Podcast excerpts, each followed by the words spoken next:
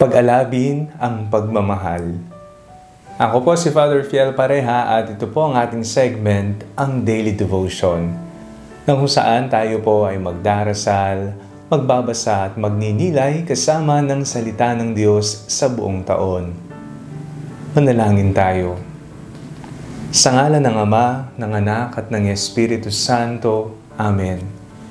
Halina, banal na Espiritu, liwanagan mo ang aming puso at isip nang maunawaan at maisabuhay namin ang iyong salita. Amen. Our Bible passage for today is from the Gospel of St. Luke chapter 12 verse 49 and I read it for you. I came to bring fire to the earth and how I wish it were already kindled.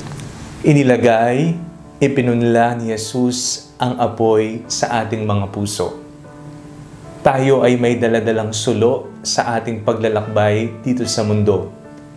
At ang ilaw na ito, ang liwanag na ito, ay si Kristo mismo.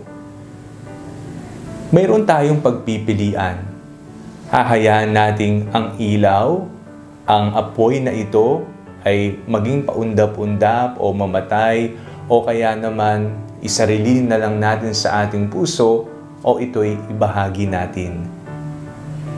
Nawa si Kristo ay maging liwanag hindi lamang ng ating sariling buhay, maging ng iba rin. Ang ating papel dito sa mundo bilang mga tagasunod ni Kristo ay maging tanglaw ng mundo. Jesus said in one of the Gospels, You are the light of the world. Kayo ang tanglaw ng mundo, ang liwanag ng mundong ito.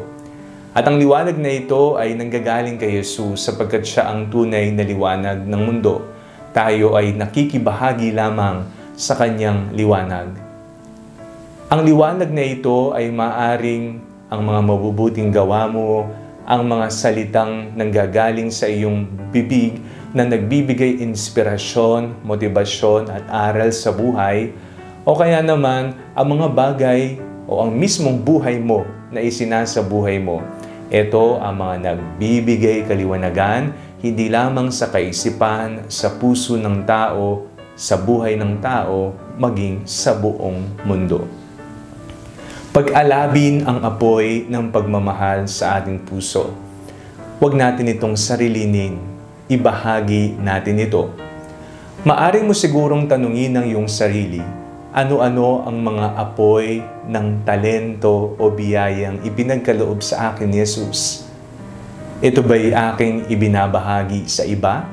O akin lamang itong sinasarili Nawabigyan ka ng Panginoon ng pagkakataon at grasyang ito'y ibahagi sa iba. Lagi nating tatandaan, tayo ay may daladalang ilaw, tanglaw dito sa mundo at atin itong ibahagi sa iba. Lalong-lalo na sa mga taong nadidiliman at nangangailangan ng buhay at pag-asa. Manalangin tayo. Panginoon, maraming maraming salamat po sapagkat kayo po ay isang maibiging Diyos, mawaing Diyos na hindi pabaya. Kayo po ay laging nariyan at nagbibigay ng pag-asa sa amin ang liwanag ng mundo. Naway, maibahagi namin ang liwanag na aming natanggap mula sa iyo. Sa ngalan ni Jesus na aming Panginoon. Amen. Sa ngalan ng Ama, ng Anak at ng Espiritu Santo. Amen. Huwag po ninyong kalimutang ilike ang video ito, mag-comment po kayo and share it with your family and friends.